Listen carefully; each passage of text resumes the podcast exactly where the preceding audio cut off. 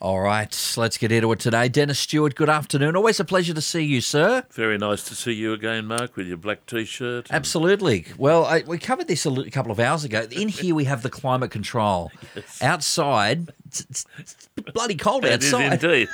Talking to one that's just come down from the hunter, it's quite cool up there. Absolutely. Well, uh, you, you can just relax and luxuriate in Oh, here thank today. You, thank you, Mark. Um, but not too much, though. We need that brain of yours fired up because we're continuing from last week, and you were Mm. talking about the contribution that the subcontinent, particularly India, made Yeah, to traditional yeah, medicine, yeah. and we're going to continue that today. I want to take it up. It's a fascinating topic, and it means so much to me. Butter chicken, can we get that far as well? We may get that far. Oh, I love the sound of that already.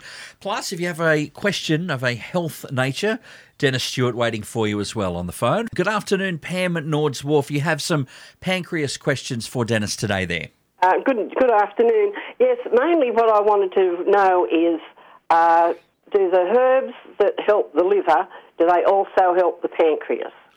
Okay, look, my response to that would be depending upon what uh, herbs you're using, even for the liver. There are many herbs that are used in, in our system of medicine uh, to address the, the liver, the gallbladder, and um, the vast majority of those, uh, in my opinion, would be quite okay to use, um, depending on what the condition was for, for the pancreas. Well, But- well, it's just that uh, you know about eighteen months, two years ago, Yes, I had uh, pain on the left side of my Yes. upper body. yes, My doctor sent me for a scan, yes, and she I didn't realise at the time that she had pancreat- pancreatitis and Yes. two question marks. yes, Apparently, it didn't show anything. yes, But what what I'm sort of concerned about is the medication I'm on. I've got type two diabetes, yes, and um, a few of the medications I'm on are sort of fighting against each other. I'm on um, I'm on Forxiga. hmm It's quite an experience, yes, and uh, I'm on metformin yes. and diamicron Yes. and glycoside. I think is the other one. I don't think I've mixed. Okay. Okay. the other. Uh, but but I've, another thing too, I've also found out uh, that one of my medications can actually make your blood pressure go up. Mm-hmm. So each time I go to the doctor, I'm on telmisartan for that. Each time I go to the doctor, he takes my blood pressure. Yes. He says to me, "Oh, your blood pressure's high." So he does another test, and you know he does about three or four tests. And I feel like my arm's going to fall off. Mm-hmm. And I said to him, actually, if I'm on telmisartan for high blood pressure and it's not working, maybe I should be on something else. And he said, no, we'll increase it. And then I found out about this other medication can make your blood pressure go high. And I think, oh, okay. But I've, I've really got to find something more or less to help me because I'm also getting very, very, very bad reflux. Okay. The, the first thing I would uh, say here, Pam, is that your, your GP's, um, your primary um, Yeah, yeah, I know manager, that, yeah. and, and he's trying to do his best for you, but Yes. uh, and probably is. But what I would say is, look, if you are on multiple medications, and any one of your major organs has a question mark beside it, even though there is no specific diagnosis, I would be pursuing it. And in all my career, I have said to people, look, if you're on multiple medications, make sure by consulting, particularly uh, a pharmacist, to get an interpretation as to whether or not uh, interactions are occurring. I suspect not, but still, that, that's your first step. Go to someone who is qualified, probably more than anyone else, certainly in my opinion, more than anyone else, to say, look, this is not good. You need to talk to your doctor, or you need to discuss this with with uh, someone. So that is the first step. It could be that the concern you have um, could be related to the medication you're taking. And I say, and I say this to all listeners, as I've said to all my patients over 40 years. Um, the first thing you, you, you have a right to know is A, why you are taking the medication. B, is it absolutely necessary? C, uh, what are the good side to it? Um, but are, are there is there a downside to it? And if there is a downside to it, um, discuss whether or not there are other options that could uh, uh, less complicated, perhaps. Yes, well, I I have to see my doctor probably next week. Good. Um, so I think I might take the list of what I'm on, Yes. What I've found out about different things, and ask him Yeah. to do a review. Well, I, look, I think that's reasonable. And um, at the same, by the way, if you're taking natural medications, natural medications, if they're used unwisely, can be problematical also. So Yes. uh, if you uh, if taking a, a, a, a large range of what we refer to as complementary medicines, that that needs to be also discussed with, I've, with a I've been actually, I've stopped it now till Yes. I find out more about it. I, I was taking um, liver detox, Okay. um, which is St Mary's thistle, Yes, and I- think it's got, Yeah. I don't know, it's got artichoke in it Yeah. or something like that. Well, they're they're they're usually um, very very good and very safe herbs, and I prescribe them regularly. And uh, herbs like that in any uh, liver detox uh, procedure, in my opinion, are probably the safest that you can use. And I have an opinion here that those herbs may also have some secondary benefits in helping normalise pancreatic activity. But that's uh, just my uh, observation. But they're very, very safe. I'd be surprised Yeah. if I they were I listened to your, your podcast from a couple of weeks ago, Yes, and yes. you mentioned St Mary's Yes. thistle and. Um, Dandelion. uh, uh, no, no, Dan, it wasn't dandelion. It was uh, slippery elm powder. Oh, slippery elm, yes. Well, I, I'd forgotten about that. My husband used to take it. Yes, it's look. People do forget about it, but it is one of the oldest and most reliable natural medications for treating all functional gut conditions, easing reflux like very few other herbs can do, normalising transit time through the gut, and even lessening some symptoms of inflammation, urgency, etc., in the large bowel. Yeah, If- if actually, uh, that, yeah, that's very good. What I will do now is I will also have a talk to my pharmacist, yes, good, good, find good. out if those two Yes. um, uh, complementary ones, Yeah. if they will affect what I'm already Yeah. taking. Look, I think that you're, on the right track, and uh, don't forget, pharmacists are an exceedingly high qualified group of people, and I'm glad, in my opinion, that they're coming into their own, and I'll explain later on perhaps what I mean by that. But I have great regard for our pharmacists. I have helped many of them uh, coming into come into complementary medicine. I know many of them personally. I consider them to be at the front line of healthcare, and I'm glad that we're utilising their skills uh, more than what we perhaps have done in the past. Denis, you want to sort of open up this discussion today. We'll continue it anyway Yeah, on, on yeah. this RV, Ayurvedic Yes. uh, medicines, everything that's sort of come out of the Indian, the subcontinent there, and a couple of those herbs in particular. Yes, look, uh, for the sake of uh, expl- listeners, uh, Ayurveda is a, a term that refers to uh, a health practice uh, from India that goes back many thousands of years, as I said a number of uh, weeks ago. It really means the science of life. And Ayurveda, as a system of traditional medicine, strongly uh, harnesses medicinal herbs, particularly uh, herbs from South Asia. And what's happening today is that uh, the effect of that culture on the West is accelerating. And here in Australia, in particular, our wonderful um, Indian uh, population is expanding, and I welcome that. I hold uh, Indian people in great regard. I love them. They've been so good to me over the years. Now, th- the use of Ayurvedic herbs is accelerating in, extra- in Australia as it is in other parts of the world. And as a result of that, it's impacting on the practice of herbal medicine in this country, and also it's impacting on the production of products in this company, uh, uh, country. Ayurvedic herbs are now making their way into pharmacies and health food stores.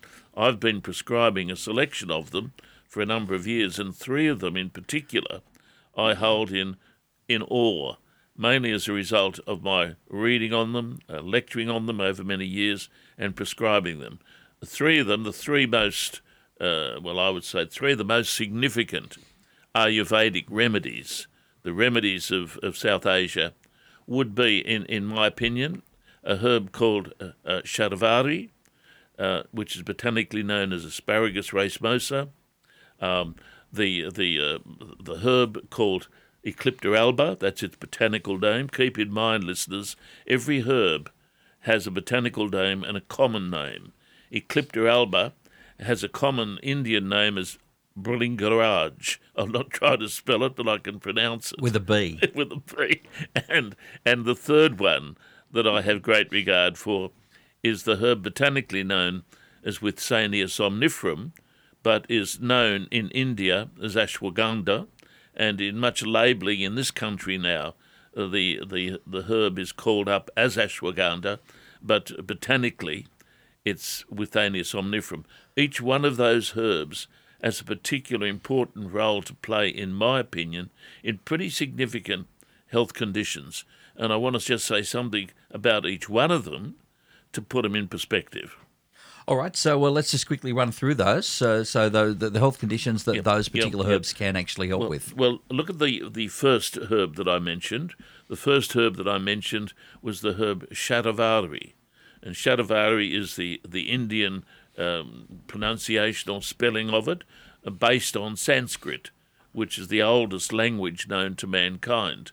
Shatavari is known as Asparagus racemosa, and it has multiple benefits, but the major use of it, certainly from my reading and my prescribing, is to see its important role in assisting uh, in the condition that we would, we would refer to as functional infertility.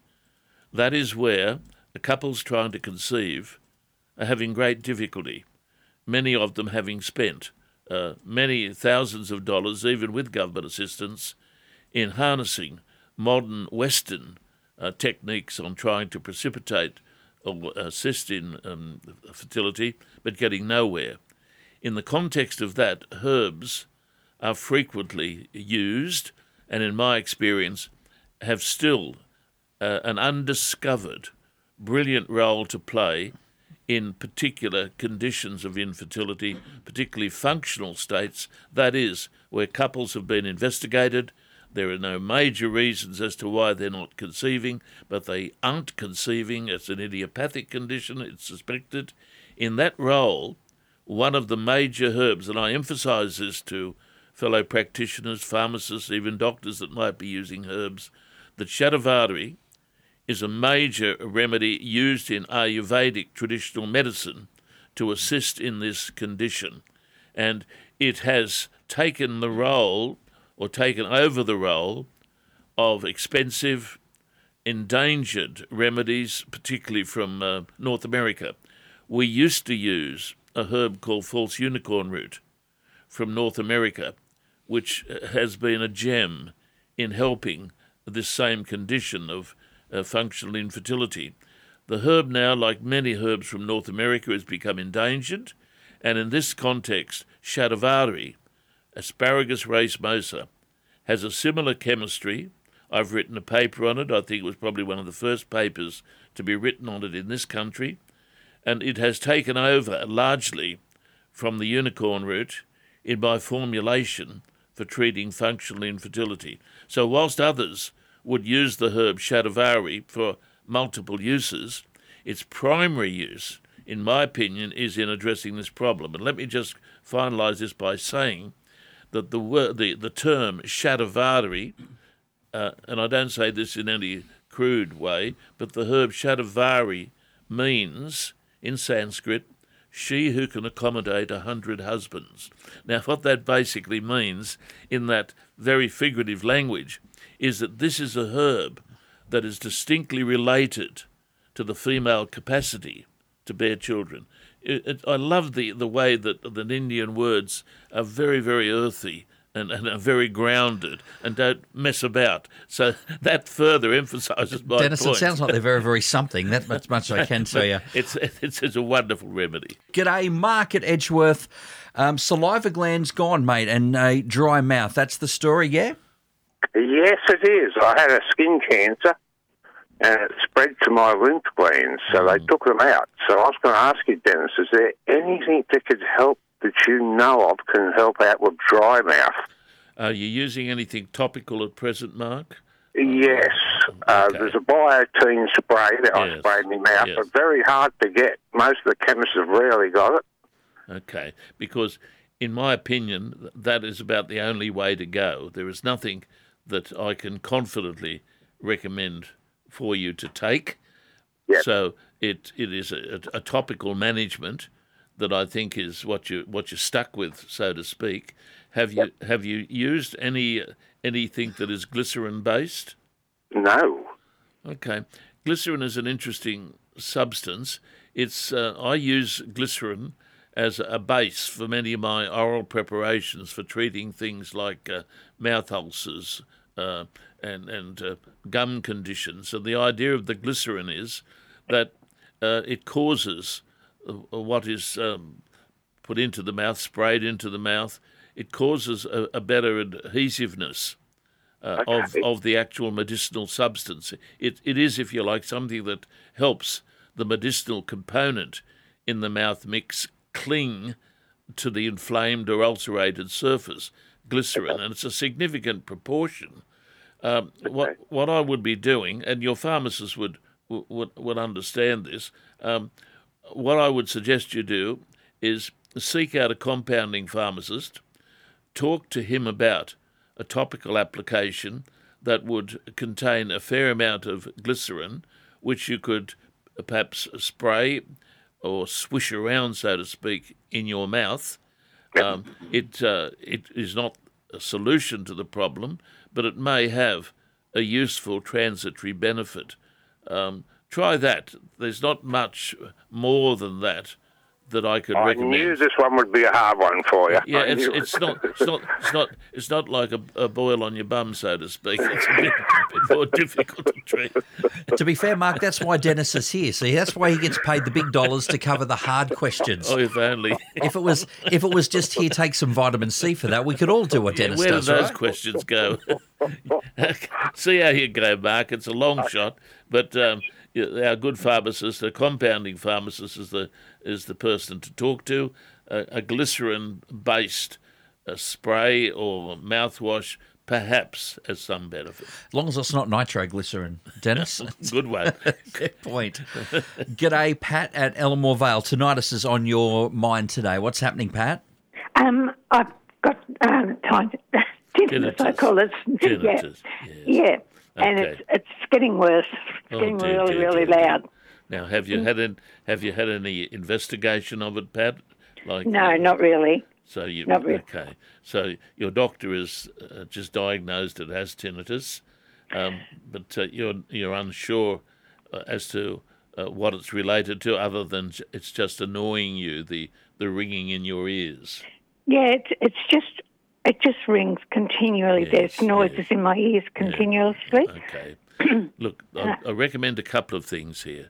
Uh, Yep. First of all, uh, even in in the mainstream medicine and even in our system of medicine, I would claim that this is not an easy condition uh, to resolve, but in, in a significant number of cases, uh, it can be alleviated, put it that way. And I'm entitled to say that because over my many years in practice, I've uh, recommended this approach to people, and it has helped them to some degree.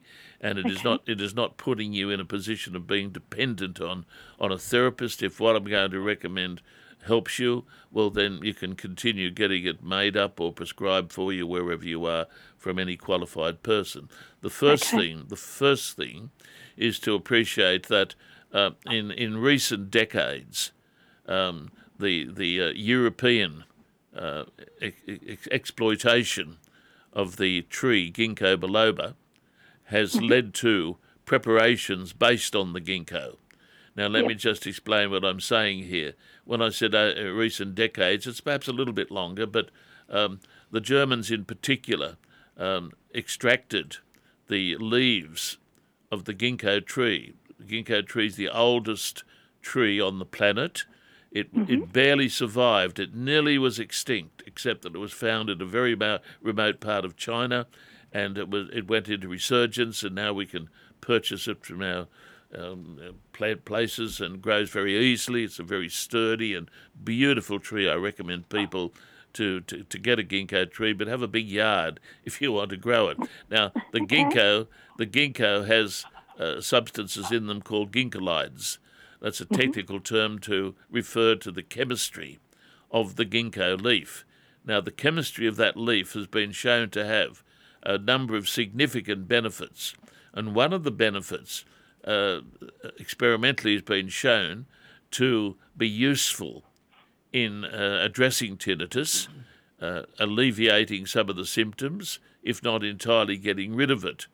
And I can say that because there are references supporting that, which I have depended on. And I would be suggesting, therefore, that again, you um, talk to your doctor, your pharmacist, about getting some ginkgo biloba tablets, Yes. which the tablets are probably a better option because they're made on what's called a standardized extract of the ginkgo, which would give you the correct level of concentration. You would take it in the dosage. That's your first line of attack. Now, let me just say that if you're going down the pathway of using the ginkgo, you're not going to get anywhere quickly. You've got to persevere with it and don't expect too much too soon. It's a long term management technique, but again, I say ginkgo has multiple benefits other than just treating uh, tinnitus.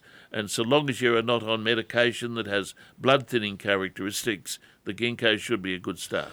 And good afternoon, Sue at East Maitland. You have a question on the ginkgo for Denis today, Sue.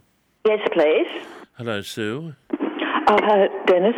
Um, uh, I just heard you mention that uh, if you're taking blood thinners, you shouldn't take um, ginkgo. Is that correct? Look, that's that's um, the the view that's been promoted for a long period of time, and it occurs in most of the literature on ginkgo. But I must say it is controversial.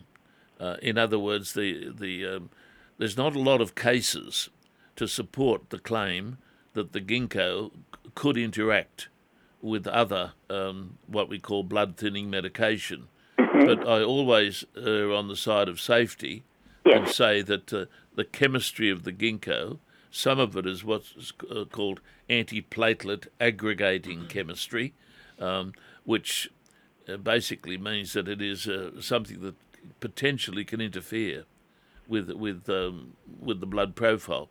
I have never observed that in practice, but when I'm talking about it, and uh, with patients particularly, I just mention to them that if they're on any major stuff, um, look, be be cautious, run it past your GP. The benefit of it may not uh, be worth the slight risk that could be involved.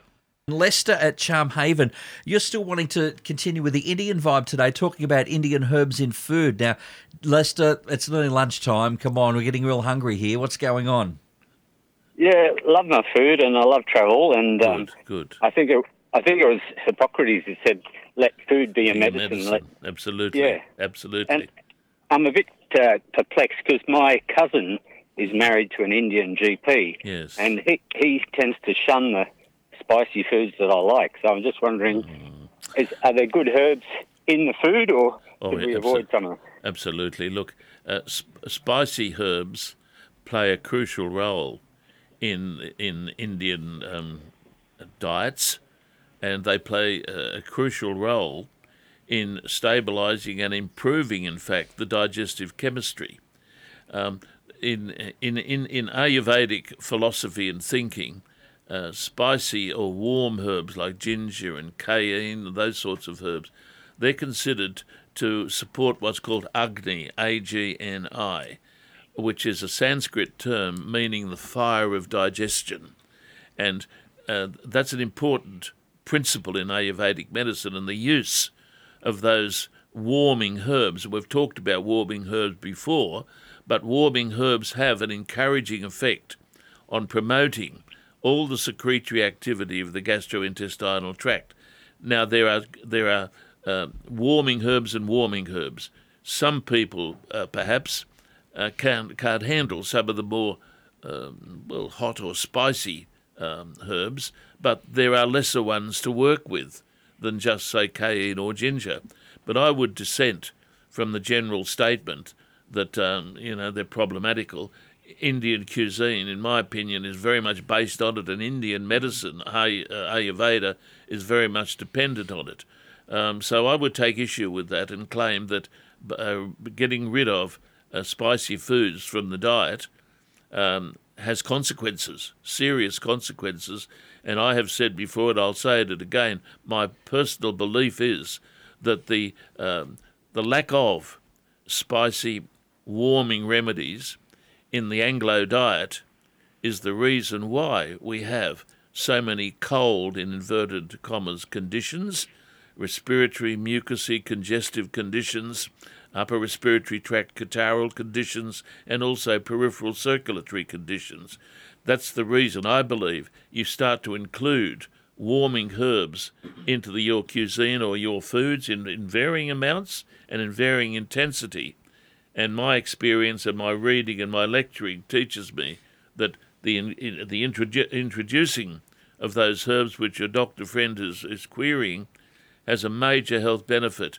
Need, it needs to be a lot of reading done, uh, in my opinion, about the lack of warmth or spice in the Western diet being associated with a spectrum of diseases which seems to be less in traditional cultures such as the Indian culture where it's a crucial part of their diet. Lester, just as we wrap, because we're going to run out of time here, uh, you're talking about the Indian food generally. Is there a favourite dish for you? Like, if you could just only have one for the rest of your life, what is it? Uh, I, I love dal bukhara, but I can't always get it, so I go for dal makhni. There you go. All right, thank you, mate. Appreciate your time, okay? Thank you, Denis. Thank you, Lester. And, and, and, Denis, you can always throw, I mean, spices into just about anything. You know where I love to throw spices, and I just almost won't do it without now? Yeah. It's just eggs, whether it's scrambled Ah, eggs or a fried egg. Why, why not? Look, one thing that needs to be brought into the, into the conversation at this stage, and I know it's nearly over, is one of the most popular herbs that there's now in our society and wasn't, in my opinion, there to the intensity that it is today 10 years ago, is, of course, turmeric. Oh, I, I use that all the time. Turmeric. Turmeric in the Indian diet is foundational. It's the basis of curry. Mm. As an interesting point to support what I said before about the undiscovered benefits of some of these so called spicy warming herbs, it's been demonstrated that the Indian diet, with its rich presence of turmeric, has an impact on certain major pathologies.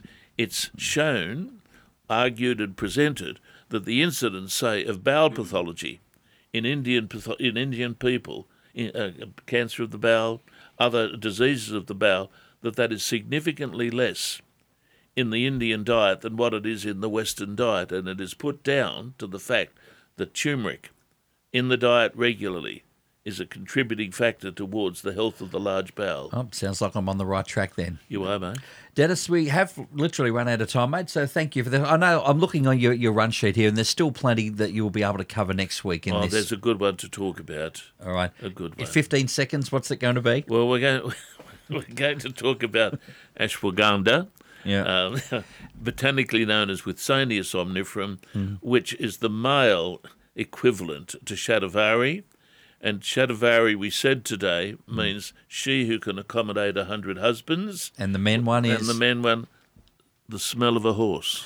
We'll leave that with you this afternoon. Thanks, Denis. You have a great weekend, all right? Thanks for listening to this podcast from 2NURFM at the University of Newcastle. You'll find them all at 2NURFM.com.